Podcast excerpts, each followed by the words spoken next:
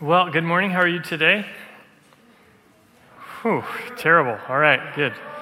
Good. Well, my name is Nate, and um, question for you Do you ever get annoyed with people who are different from you? Do you ever get annoyed with people who are different from you? It can be small things, big things. For me, something that just kind of annoys me is when people back into parking spaces uh, when they don't have to. Um, I just, I don't get it. I don't get it. It's a smart thing. So, growing up, my grandfather would do that. And I said, Paul, Paul, why do you do this? It takes longer and kind of, you know, what are you trying to prove? And uh, he said, You get out faster, boy. And I said, Okay, well, I guess that's the wise thing to do then. Um, but that's just, we've all got things like that, don't we? Just things that kind of get on our nerves, ways that people are different from us that annoy us, right? And that's fine when it's small. But when we allow things that are different about us, when we elevate those in our mind and we begin to feel our identity around, I'm this, I'm not that, then that's when division is created. Differences can become walls when we allow them to be elevated in our minds and when we begin to view other people differently because of our differences. Isn't that true? It's just basic understanding. Whenever it's something small, like something that annoys you, it's not that big of a deal, but when it becomes more of an identity marker for you, it's much harder. We can become judgmental of people who are different than us. And we can also start to feel insecure around people who are different than us, can't we? We can judge people who are different. They're not like me. And we can look down on them. Or we can also be insecure around people who are different because I'm not like them. Isn't that interesting? We can do that with all kinds of things, but the reason I bring that up is because in the early church, there was some division that was taking place. Right now, as a church, we're walking through the Gospel of Luke, and the Gospel of Luke is about when Jesus was on the earth. But the original readers of the Gospel of Luke were part of the early church.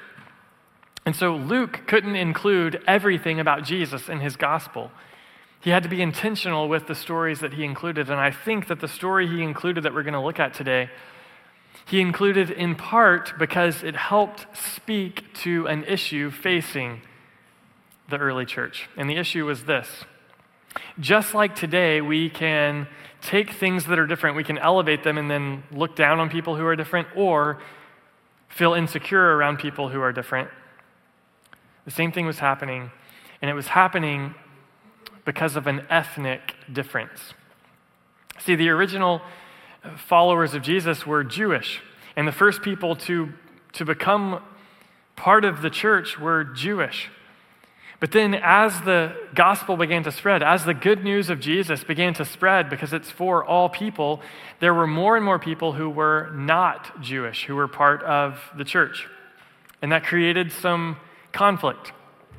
It actually started to happen in Acts chapter 6. Even before it went to non Jewish people, it just went to people who were not from a Jewish uh, background. They were more Greek oriented, even though they were physically Jewish, they were used to a Greek culture. And so there started to be some division in Acts chapter 6. You can go read this sometime. Basically, what happened is the church had a food ministry, and they would make sure that everybody in the church got, got fed because it was a poor area. And so they wanted to make sure if you belong to the church, you're going to have a meal every day. And what began to happen is in the daily distribution of food, the people who were distributing things began to overlook those who were different than them. And so they would prioritize people who were like them to make sure they got food, and they would skip others. And that created, obviously, some problems.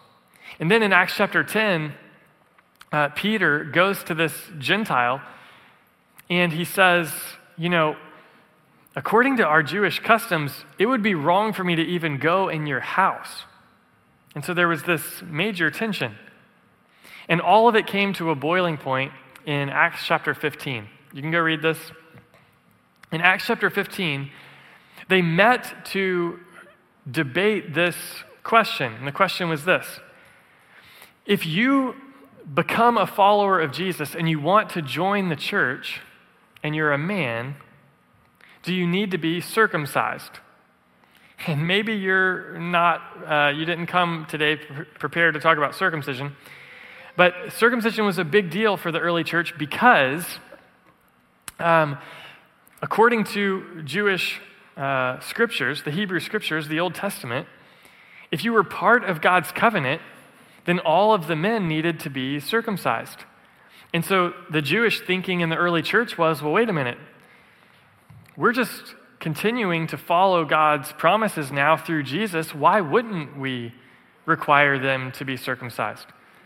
And as you can imagine, that caused some problems for many of the people who were interested in following Jesus, but that seemed like, you know, um, a problem. So all of the Discover uh, Highlands classes in the early church were filled with women. And so they were trying to figure out, you know, what are we going to do about this thing? I'm just joking about that.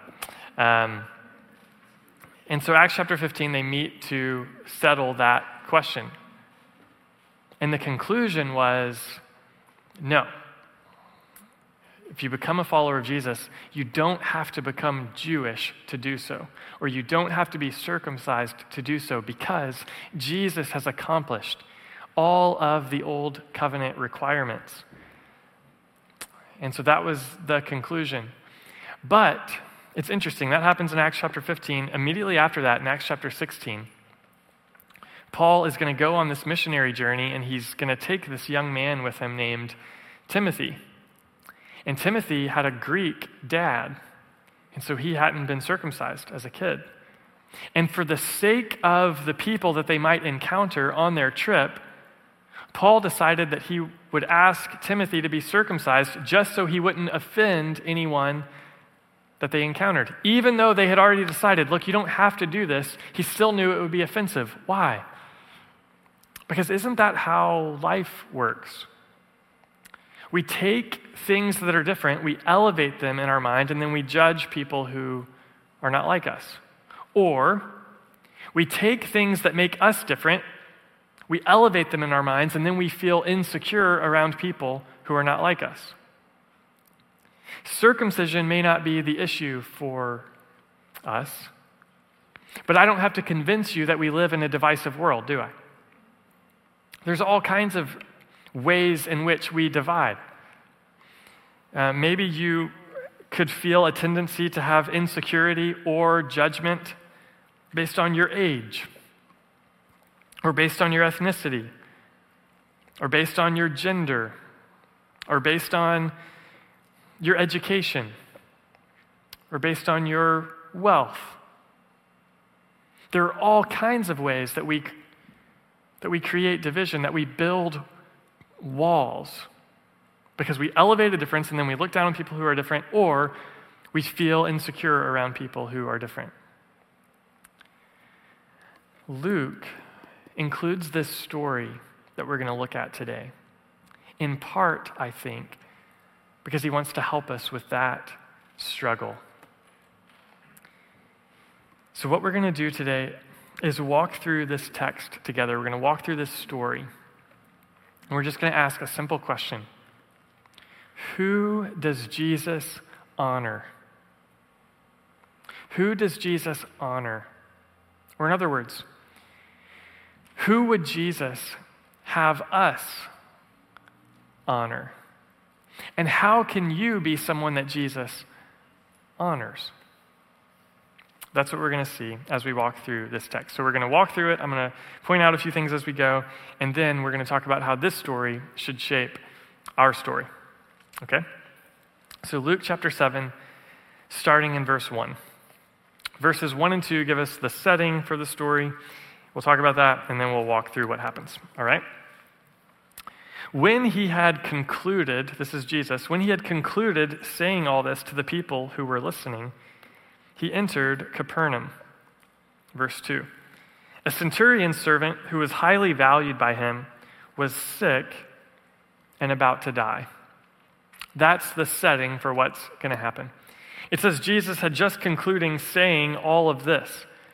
What is it referring to? Well, if you look back at chapter 6, Jesus has just finished teaching the Sermon on the Mount. That's his most famous sermon. So where we get the Golden Rule, for example. And he was teaching on the side of this hill, and it was near the city of Capernaum. You can still visit Capernaum today. Today, it's mostly ruins. Um, but at the time, it was one of the larger cities in the region. And it was actually the hub where Jesus did the majority of his ministry in Galilee, it was in this city. It was an agricultural center, it was uh, a port city, and so there was kind of a fishing community there because of the Sea of Galilee. And there was also a centurion there it says that the centurion had a servant who was sick and about to die. So, in this town, there's a centurion, and here's what you need to know about centurions. Centurions were kind of like a captain in today's military. They were men who had worked their way up through the ranks, they had been battle tested, they were experienced in uh, war and combat, they had proven their faithfulness and their strength and ability. And so now they had been promoted to overseeing about 100 soldiers, which is where the name comes from, although that was not a strict, uh, sometimes they would have more or a little less than 100 soldiers under their command. And so this particular centurion is here. Here's the other thing you need to know the Romans loved the centurions. And the reason is because centurions were people that you could count on to make sure that law and order would take place. If they received orders, they would follow them to the T. And they were also very good at giving orders and ensuring that their orders that they gave were followed through on. So they were very orderly people. Throughout the New Testament, they're actually always mentioned with respect, which is interesting because even though the Romans loved them, the Jews hated centurions. The reason is a few things. One, they were just not Jewish. And uh, the Jewish culture of Jesus' day was pretty insulated from the outside world. And so they looked down on people who were not Jewish in many cases, and that was certainly true of centurions. So they were not Jewish. They were also looked down on because they um, did the bidding of Rome, they served Rome, and the Jewish people lived in their own homeland, and yet they were being occupied by the Romans. And so the centurions were almost like the face of Roman, uh, Roman rule and Roman subjugation that they were experiencing here in their region. And so they, looked, they didn't like them for that reason. And then uh, the other big deal is that centurions were the ones who were responsible for ensuring that taxes were collected. So the tax collectors are actually the ones who would uh, collect the tax. Obviously, it's in their uh, job description and title. Um, but the centurions were the ones who would make sure that that happened. And so, as you've heard before, they hated tax collectors, but they also hated centurions because the centurions supported the tax collectors. And so, even though the centurions were loved by the Romans because of their law and order, for that reason they were despised by the Jews. And yet, here, Jesus is about to encounter a centurion. And this particular centurion has a problem. His problem is this that he's got a servant who's sick and about to die. Now, the word servant that's used in verse 2 here is different than the word servant that's used in verse 7. In verse 7, the word that's used refers to a young boy. So, this servant that the centurion highly values and cares about is actually just a kid. And that's actually pretty rare that a centurion would care about a kid. And here's why. In the Roman Empire, it's not, it was not like today's society, where in our culture, we value children and we try to protect children and we send children to school, and there's just a lot of value there. That was not the case in the Roman Empire. In fact, especially for children who were slaves, abuse was rampant in the Roman Empire. And yet, here's a centurion who has a kid servant, and he cares about him, and he cares about the fact that he's about to die. Ordinarily, he would just be expendable, but here, the servant is cared for. So that's the setting as Jesus goes into Capernaum. Here's what happens. Verse 3. When the centurion heard about Jesus, he sent some Jewish elders to him, requesting him to come and save the life of his servant. So, news about Jesus is spreading throughout all of the, the region because he had healed an entire village at one point. And so everybody who's sick wants to get to Jesus. Now Jesus enters Capernaum where the centurion is. The centurion hears about him. And so he goes and gets some Jewish elders who would have basically kind of been in, uh, you know, um, the face of Jewish control of the city. He goes and gets them and he sends them to Jesus because he thinks if Jesus knew, he could do something. Verse 4 When they reached Jesus, they pleaded with him earnestly, saying, Listen to this, this is going to be super important. He is worthy for you to grant this. Why? Verse 5 Because he loves our nation and has built us a synagogue. Now, think about something for just a minute. Why do they need to give a sales pitch to Jesus to heal the centurion's servant? You see what they're doing? They're trying to sell him on hey, he's worthy for you to grant this request because he loves our nation and he built us a synagogue. Why are they feeling the need to do that? Because Jews hated centurions. They don't expect that Jesus is just going to go and help a centurion unless, unless they can prove he's worthy for Jesus to do so. See, in their minds, okay, the centurion's not Jewish, so he's got that against him. And uh, the centurion, he's, he's not one of us, and he's, he's not part of us, and yet he can make up for it. We can overcome that, Jesus. You could still help him, even though he's not part of us, because he's loved, he loves our nation and he's built us a synagogue. His actions can make up for what he lacks. You see how, their way of thinking? In their mind, compassion is conditional. We're willing to help this guy. Jesus, you should help this guy because here's what he's done. Here's why he deserves your help. Jesus, verse 6. Jesus went with them, and when he was not far from the house, the centurion sent friends this time to tell him. Listen to this. What does he call Jesus? He says, Lord, don't trouble yourself, since I am not worthy to have you come under my roof. Verse 7 That is why I didn't even consider myself worthy to come to you. But say the word, and my servant will be healed.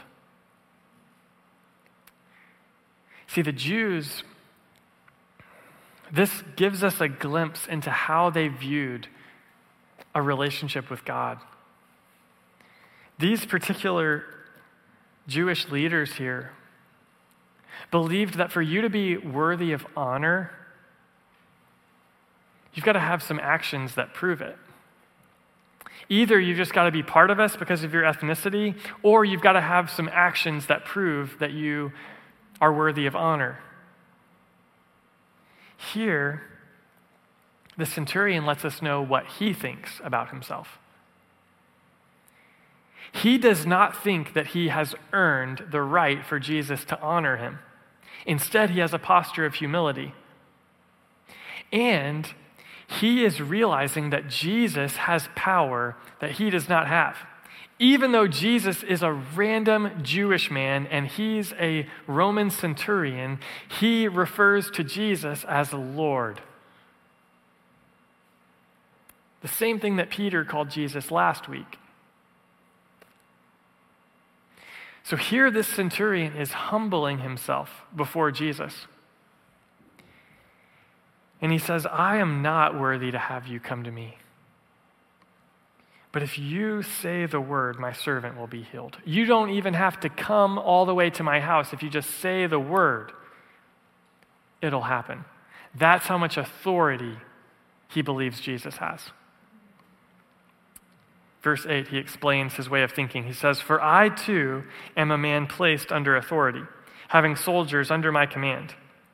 I say to this one, Go, and he goes, and to another, Come, and he comes, and to my servant, Do this. And he does it. And so he realizes how authority works. And so, Jesus, if you just said the word, my servant would be healed. Verse 9 Jesus heard this and was amazed at him. And turning to the crowd following him, he said, I tell you, I have not found so great a faith even in Israel. Verse 10 When those who had been sent returned to the house, they found the servant in good health. There's only two different times in the Gospels that it says Jesus was amazed by something. Like, what would it take to amaze Jesus? Think about that. One of the times he's amazed at the lack of faith in a city. The only other time is here. And he's amazed at this centurion's faith. What amazes Jesus is not that he had loved the Jewish nation or that he had built a synagogue or even that he was trying to do something for his kid servant. It's possible to do those things. It's possible to do good works. It's possible to be very moral for some really sick reasons. Did you know that? That you can actually do the right thing as a way of manipulating others. You can actually do the right thing as a way of seeking your own gain. Jesus is not impressed by that. Jesus honors this man because of this man's humble faith. What does Jesus honor? Who does Jesus honor? Is it people who are from a certain ethnicity, the Jewish community? Is it people who just keep the law and do respectable things for people? Maybe. But underneath what Jesus is looking for is humble faith. Who does Jesus honor? Anyone and everyone with humble faith. The early church eventually got this right. It was hard at the beginning to sort that out. But eventually, the early church understood that the good news of Jesus was for all people. And they actually became a refuge for some of the most broken people in the Roman Empire, and that's ultimately what led to their incredible spread of this news. But what's interesting to me is this idea that anyone and everyone with humble faith can be honored by God. That did not arrive with Jesus. And it didn't originate in the early church, in the first followers of Jesus. This has been God's vision. This has been God's intention from the beginning of the story. When God goes to Abraham, the very first Jew, and he calls him. He says, I'm going to bless you and your family, yes. But he says in Genesis chapter 12, verse 3, and through you, all of the families of the earth will be blessed. The Jewish community, God set apart in order that they would help the rest of the world come to be honored by God. This is why in the book of Exodus, when they're leaving Egypt and going to the promised land, it says that there was a mixed multitude that came out with them. That means there were people who were not ethnically Jewish, who had faith in their God and said, We want to be part of that, and came. This is why, when they, just as they're about to cross into the Jordan, they send spies into the land to scout out the promised land. And the spies come to this house of a woman named Rahab, who was not Jewish and was not righteous by any stretch of the imagination. And yet, she became part of God's family, and she is honored by God. In Hebrews chapter 11, why?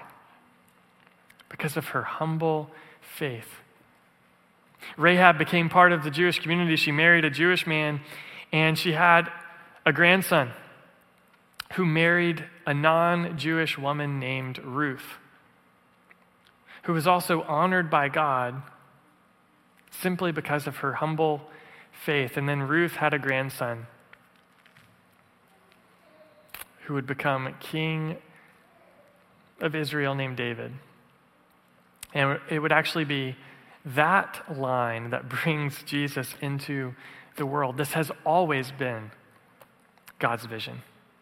Do you remember when we went through the book of Isaiah? In Isaiah chapter 2, God's vision for the world is that in the days of the Messiah, a diverse people will worship and work together in peace. That's his vision for the world. This has always been his intention that anyone and everyone with humble faith can be honored. And that's why Jesus, after he goes to the cross and is raised from the dead, he gathers his followers together and he says, You are going to be my witnesses around the world. So go and make disciples of all nations. Literally, the word means ethnicities. That is God's vision. And that's always been his vision. That's the story of the scriptures. Who does God honor? Anyone and everyone with humble faith. So, how should the centurion's story shape our story? And I mean that for you individually, and I also mean that for us as a church. How should the centurion story shape our story? I want to share two quick things with you. First, it should cause us to deny our insecurities and our judgments. It should cause us to deny our insecurities and our judgments. Anyone can be honored by God, and that includes you. See, in the world out there, maybe all week you feel like you don't measure up. You don't feel attractive enough as the world defines attractiveness. Maybe you don't feel like your personality is cool enough or people like you enough. Maybe your age makes you feel insecure because you're too old now or you're too young. Nobody takes you seriously. Maybe your ethnicity causes you to be insecure. Maybe your gender. Maybe your level of education or your job or how much money you make or what neighborhood you live in. Maybe what political party you're in. Out there, you may not measure up. But when we come in here, we enter by the blood of Jesus. The truth is, you don't measure up. But in here, there is someone who has measured up for you in your place. In here, there is someone who welcomes you because he has stood in for you. In here, you can be honored, even though you're unworthy. Because in here, we enter by the blood of Jesus, who goes to the cross to die in the place of sinners, who is raised from the dead to offer you new life. So we can deny our insecurities in here. Anyone can be honored. That includes you. In here, we can also deny our judgments. Anyone can be honored. And that includes him. That includes her. That includes them, whoever that might be for you. Whoever you might be tempted because of a difference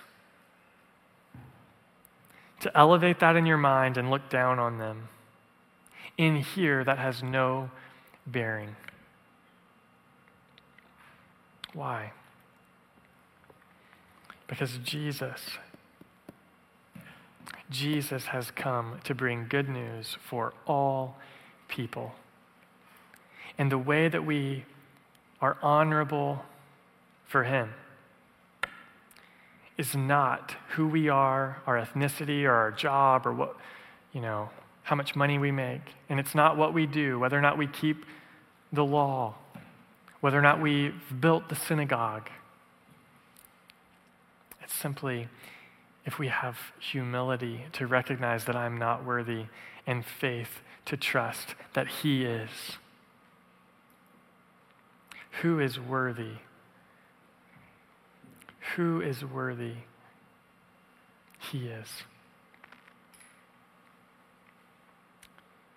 So, how should this shape our story? It should cause us to deny our insecurities and our judgments. That means the church should be the most honoring place in the world. We honor all people here. The second way that this should shape our story, so it should cause us to deny our insecurities and our judgments. Here's the second thing is it should cause us to take the good news of Jesus to all the peoples of the earth.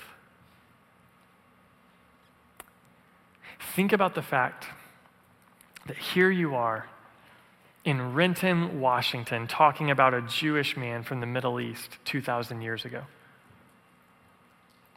I don't know what you've seen or read about Christianity lately, but Christianity is not an American thing, and it is not a white person thing. It is a global thing. And that has always been the case. And the only reason we're even in the room right now is because for generations, people have gone before us who got that vision. And so we must take the good news of Jesus to all the peoples of the earth. It's got to go to China and Ethiopia and Bangladesh and France and Cambodia and Afghanistan and Russia and Iceland and Nepal. It's got to go everywhere. Because Jesus brings good news for all people. For there is no distinction. For all have sinned and fall short of the glory of God and are justified freely by his grace through the redemption that is in Christ Jesus. Today,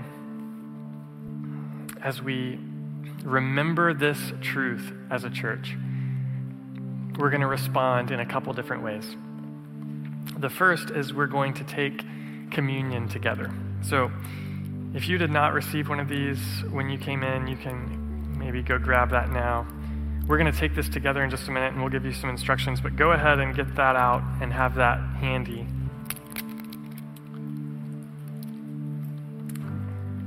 Before we take that together, we're going to have this scripture read over us. And I want you to think about this passage that we're going to read because it beautifully captures how, because of what Jesus accomplished on the cross, which is what we're remembering by taking his supper, because of what he accomplished on the cross, we have peace with God. But he has also made it possible for us to have peace with one another. And so listen to these words, think about them, we'll take the Lord's Supper together.